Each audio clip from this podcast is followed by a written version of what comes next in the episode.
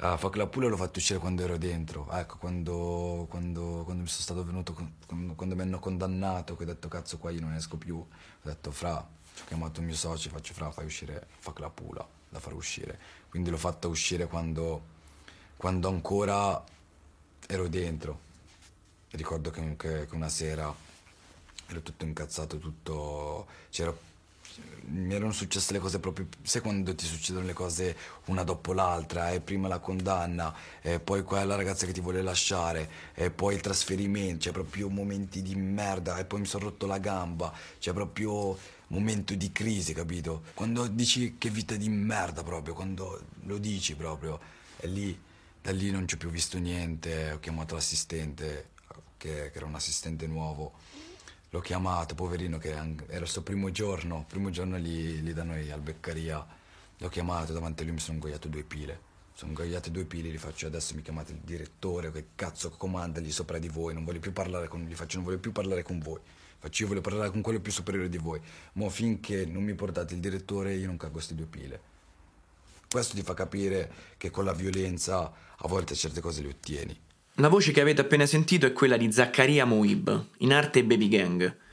Un nome che potrebbe non suonare del tutto nuovo, anche se non siete dei fan accaniti della trap, ma avete seguito i notiziari degli ultimi mesi. Ma andiamo con ordine. Quando ho riascoltato questa intervista che il giovane trapper ha rilasciato a Noisy nel 2021, ho provato una sensazione che faccio difficoltà a sintetizzare con una parola sola. Forse un immediato senso di repulsione per quelle parole. Ho pensato subito, ma è scemo, veramente l'ha detto? Cioè, anche se la pensi una cosa del genere, come fai a dirla così?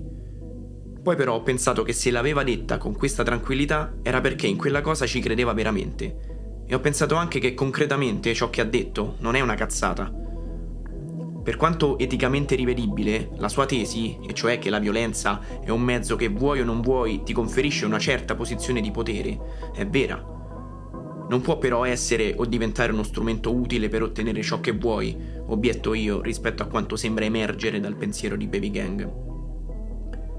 Ma il dato innegabile è che lui aveva realmente ottenuto ciò che desiderava in quel momento grazie al suo atto violento, fisico o psichico che fosse e quanto di questa violenza è ambientale, quanta può essere contestualizzata e soprattutto la violenza è trap?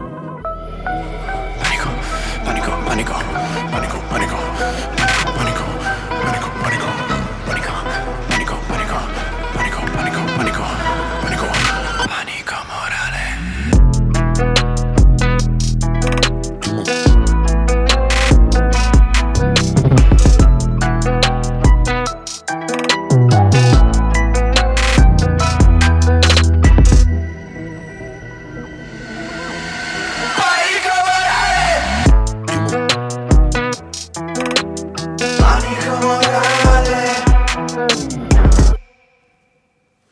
Ripercorriamo quanto successo.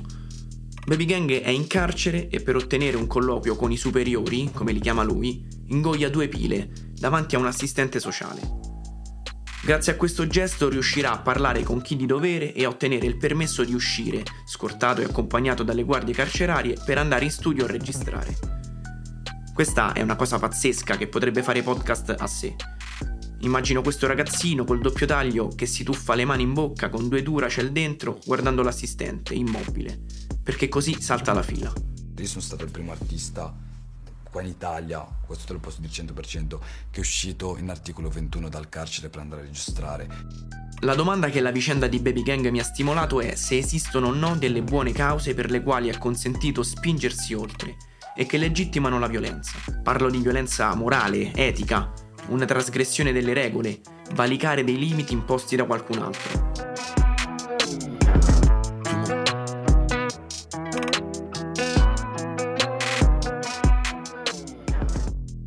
Veniamo ai fatti di cronaca a cui accennavamo all'inizio. Baby Gang ha fatto parlare di sé ai TG per cose molto più gravi, per quel tipo di violenza che non ammette giustificazioni. Nel gennaio del 2022 lui e il suo collega e amico Neima Ezza sono stati arrestati con l'accusa di aver messo a segno quattro rapine tra Milano e Vignate. I due individuavano dei giovani ragazzi ai quali si avvicinavano e dopo averli bloccati e colpiti con pugni e schiaffi li derubavano delle rispettive collanine d'oro. Furtarelli da poco, ma aggravati dalla violenza. Dopo meno di un mese, comunque, Baby Gang è stato scarcerato per lacunosità e debolezza dell'accusa, ma ultimamente si è beccato un daspo da Milano di tre anni, un foglio di via dall'intera riviera romagnola sempre per tre anni e uno anche da Lecco. Tutto questo perché è considerato un pericolo sociale e per aver collezionato negli anni accuse tipo istigazione a delinquere, porto abusivo di armi, porto di armi ed oggetti atti ad offendere, vilipendio della Repubblica, rapina, resistenza a pubblico ufficiale, lesioni personali, furto aggravato. Lo scorso ottobre Baby Gang è stato di nuovo arrestato insieme all'amico e collega Simba Larue per un'aggressione a colpi di arma da fuoco avvenuta a Milano nella notte tra il 2 e il 3 luglio. Questo tipo di violenza è al centro delle vicende, dei testi e dei video non solo di Baby Gang, ma anche di tanti altri trapper, ed è uno dei motivi che rende questo genere da una parte affascinante per i più giovani, ma che dall'altra allontana il resto del pubblico. Secondo me la musica è in generale, non solo trap, una riflessione diciamo della società quindi se la so- società di oggi è così la gente va a cantare così, a scrivere così, ok? L'influenza comunque per me sarà uguale a un film che tu puoi guardare su Netflix, un film di Marvel per dirti, mm, secondo me più violento rispetto a una canzone trap. Quindi eh, stiamo là. Secondo me io non vedo nessun pericolo per dirti. Secondo me la trappa ad oggi non è violenta, violenta magari nel racconto, quello che viene detto, però eh, nella pratica poi non lo è.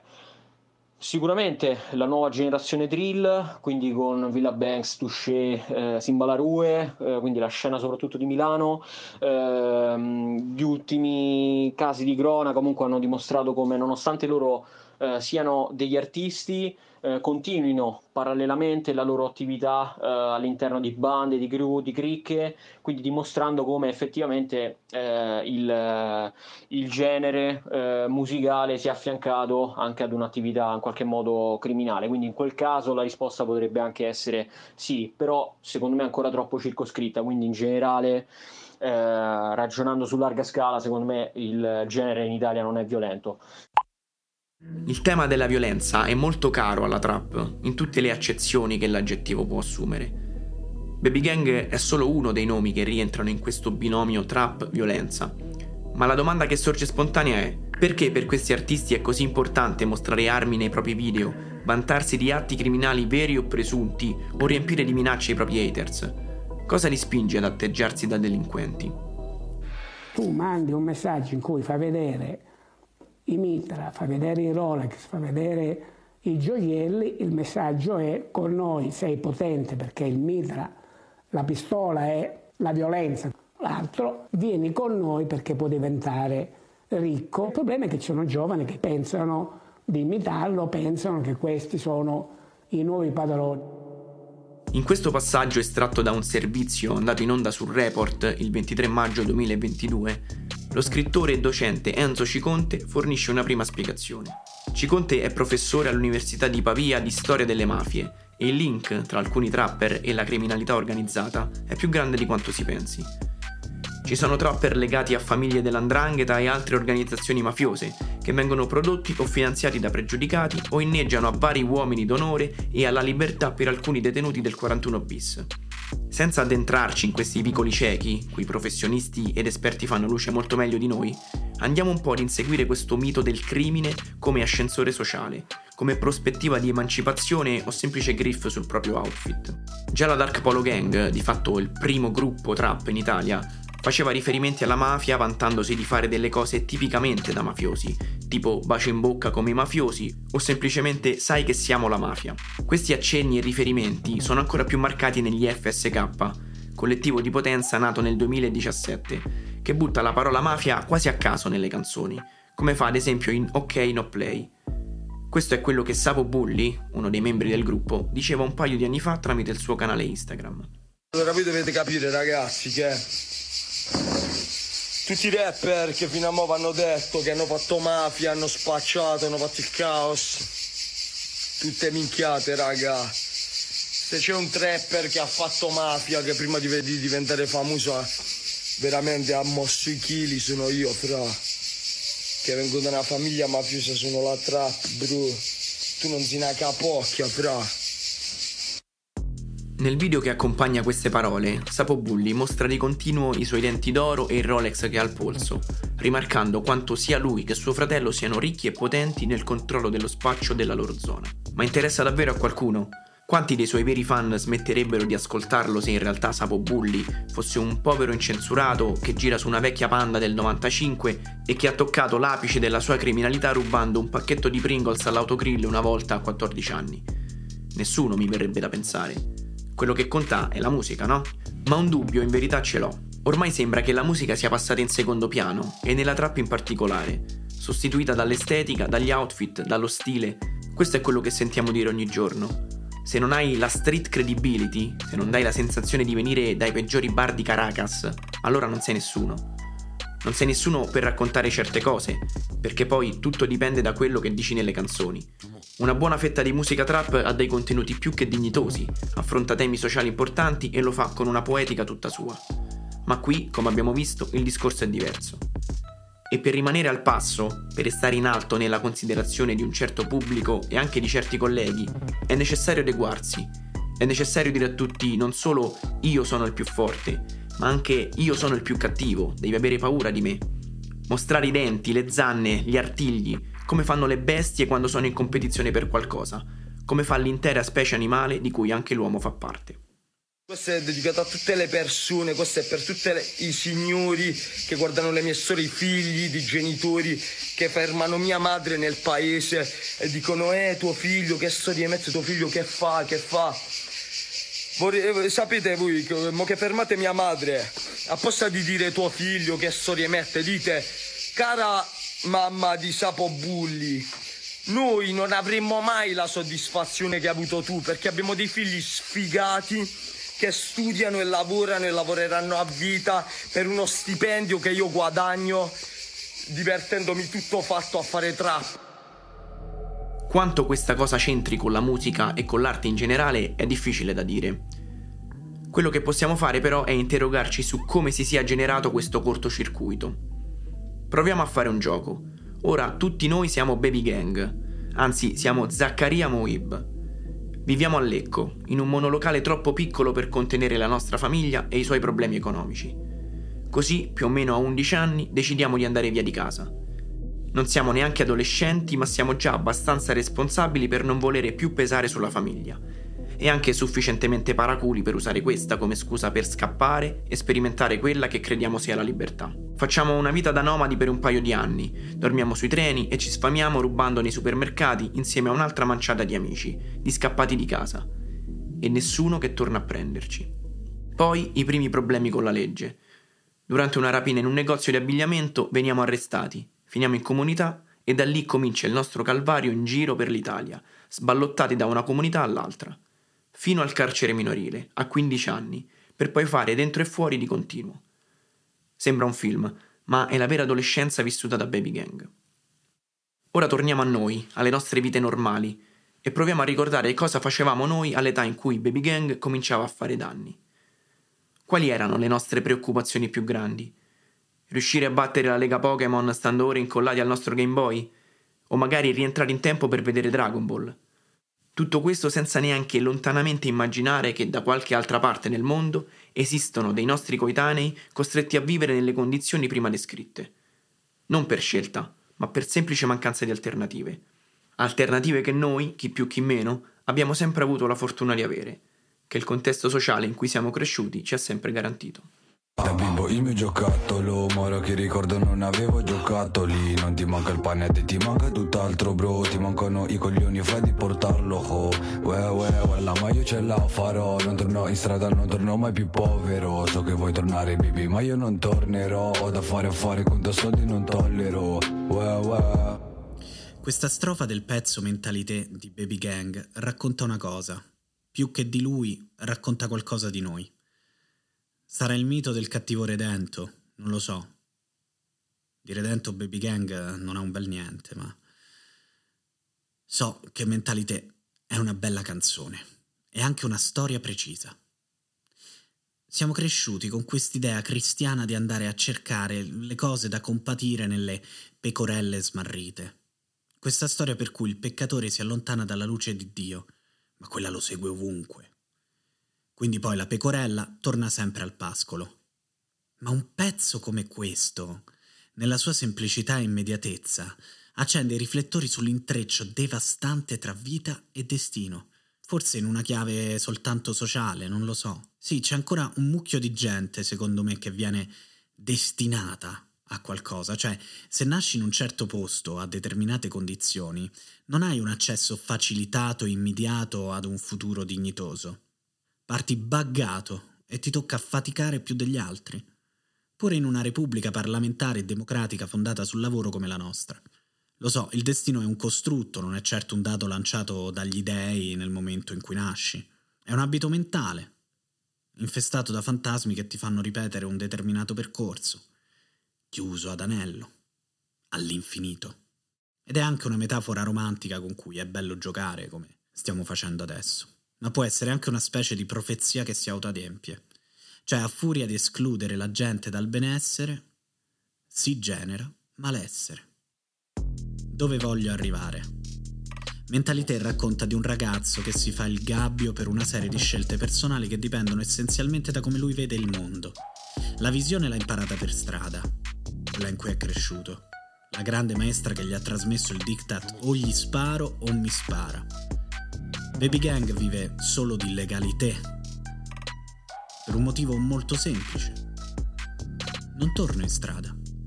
Non torno mai più povero. Questo racconta il bellissimo pezzo pubblicato da Baby Gang il 17 giugno 2022. E se ti vuoi fermare ad ascoltare e fare i conti con questa roba, Forse, almeno secondo me, ci sono, ci sono tre strade, ecco. La prima è quella che dice che un ragazzo così dovrebbe avere una guida, qualcuno ad assisterlo, che se arriva ad un nichilismo simile, una povertà tale da preferire i soldi e la delinquenza, ad una vita normale senza la delinquenza, allora porello. Ed è la via chiaramente del paternalismo.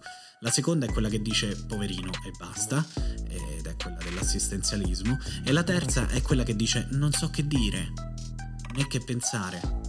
Un testo così ti mette davanti ad un classico e solido problema di etica.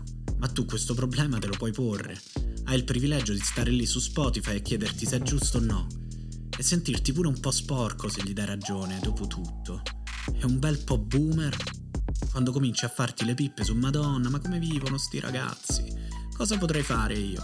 Eh niente, non puoi fare un cazzo. Puoi ascoltare, mettere un like, iscriverti a un canale e condividere, semmai. Ma non puoi fare niente. Non c'è là fuori una cabina telefonica che ci puoi girare tipo trottola e uscire col mantello per salvare i poveri immigrati di seconda generazione che finiscono nelle grinfie della mala Sig Sob, ma fare piuttosto la cosa più complicata di tutte, più da X-Men che da Superman, fermarti un attimo. Perché non sei Alexandria Ocasio Cortez e ti devi levare Marx e Freud dai coglioni per qualche minuto. Perché uno così, uno come Baby Gang, devi soltanto starlo a sentire. Sentire, che è una cosa che non fai mica solo con le orecchie, la devi fare con la pancia, con la pelle, con, con tutto il resto. Però non con l'idea che poi devi dire delle cose per forza, cioè che ti compaiono il pischello di potenza il ragazzino nell'Interland e tu stai lì a guidare il dialogo come un buon padre spirituale il prof saggio amico di tutti. No, no, no. La tua disposizione al dialogo è sentire. Ma il dialogo, come te lo insegnano a scuola, come te lo flashi tu da buon progressista, moderato, con un passato nei centri sociali, una passione per il teatro contemporaneo, un sacco di aperitivi al pigneto, non esiste, non funziona, non serve ed è pure una cosa cis. Normi e un po' del cazzo. Quindi zitti tutti. Vox Populi, Vox Dei. Cosa ha da dire Baby Gang? Quando, quando, la gente mi dice perché metti sempre le armi, le armi, nei video, perché sempre fai vedere questo, sempre fai vedere le cose negative, io faccio vedere le cose negative non perché voglio farti vedere chi sono io, io voglio è un gioco che sto giocando, è un gioco... Io faccio vedere le armi, loro mi entrano in casa non trovano un cazzo. È così, stiamo giocando, no? Baby Gang dice che la vita normale, quella di un cittadino rispettoso delle leggi, che non deve dormire con un occhio sempre aperto e ha la fedina penale immacolata, lo condannerebbe alla miseria. Cioè lo porterebbe a ripetere lo schema nel quale è nato, a non avere giocattoli. Questo ci fa indignare. Forse perché siamo al caldo abbiamo la memoria corta, non lo so. C'è sempre stato il mito del fuorilegge, quello che si imbosca col pugnale e assalta le carovane. Jesse James Monfrere. Negli anni 70, per esempio, c'erano i compagni che sbagliavano, quelli che dall'autonomia operaia, gli espropri proletari e i pugni in piazza scivolavano nel terrorismo. E non stavano solo a sinistra, eh, c'erano anche i NAR e tutti gli altri, anche se i NAR facevano squadra a sé a destra. Quasi sempre comunque si trattava di figli di papà afflitti, abulici e inappetenti.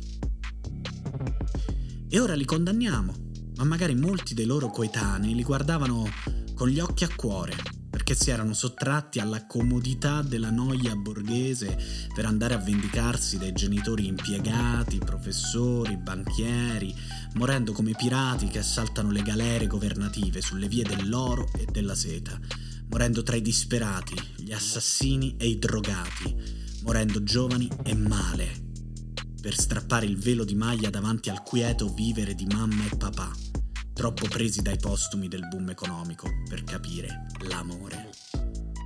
I giovani, e non solo, li vedevano come l'unica alternativa al sistema dominante. E se a tutta questa paccottiglia vintage leviamo l'ideologia politica e l'afflato comunitario e la vestiamo meglio e la precipitiamo oggi in qualche banlieue nostrana, avremo qualcosa di simile a mentalità di baby gang.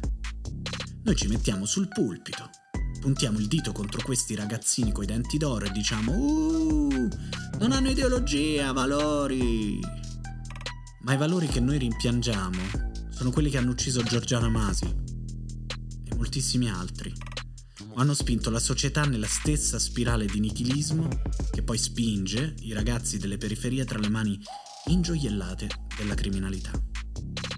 Viene da chiedersi se il nostro sistema sia davvero il migliore possibile, se forse il fine ultimo, magari ingenuo e inconsapevole della trap e dei suoi derivati, non sia quello di dire siamo a questo punto dell'evoluzione e non sta andando come dovrebbe. Certo, la microcriminalità a cui sembrano ispirarsi tanti artisti trap eh, non è una risposta alle condizioni in cui riversa il nostro paese, per carità. Non si tratta neanche di scelte politiche precise, ma ci sono sicuramente in quei testi degli elementi da cui partire, piuttosto che delle cose da rifiutare. Questi parlano solo dei impicci. Beh, dietro quegli impicci c'è un mondo però, che gonfia la schiena delle nostre città ed educa chi prova quella stessa rabbia.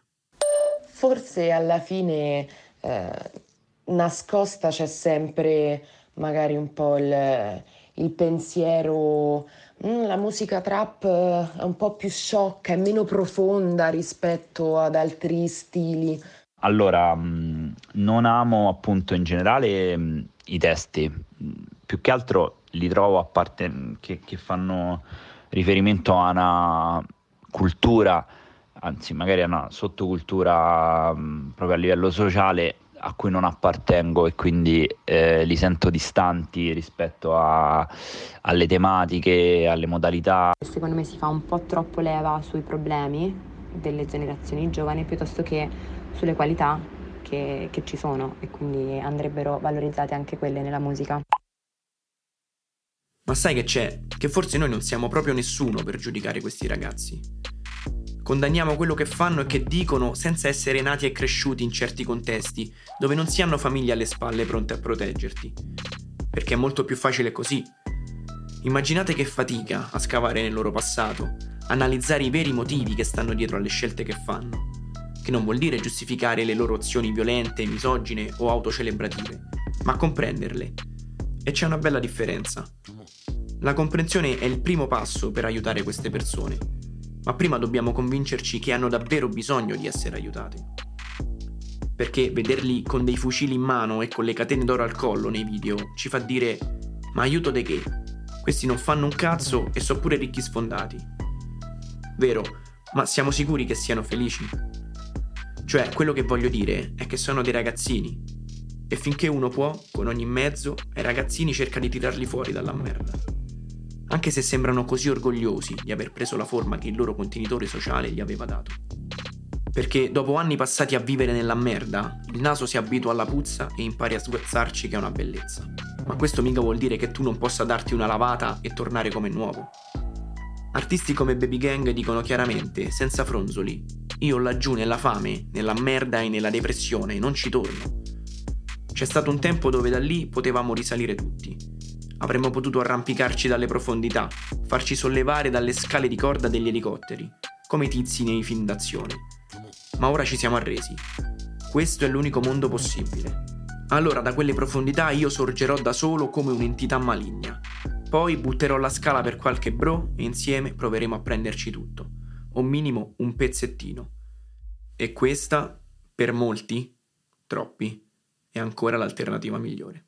Allora, io sono andato in comunità grazie a Don Claudio Burgio che mi ha fatto uscire quando ero ancora in carcere a Beccaria che ha visto le mie condizioni. Io, e Don Claudio ci conosciamo, un, non ti dico da un bel po', però mi conosce da quando avevo 15 anni.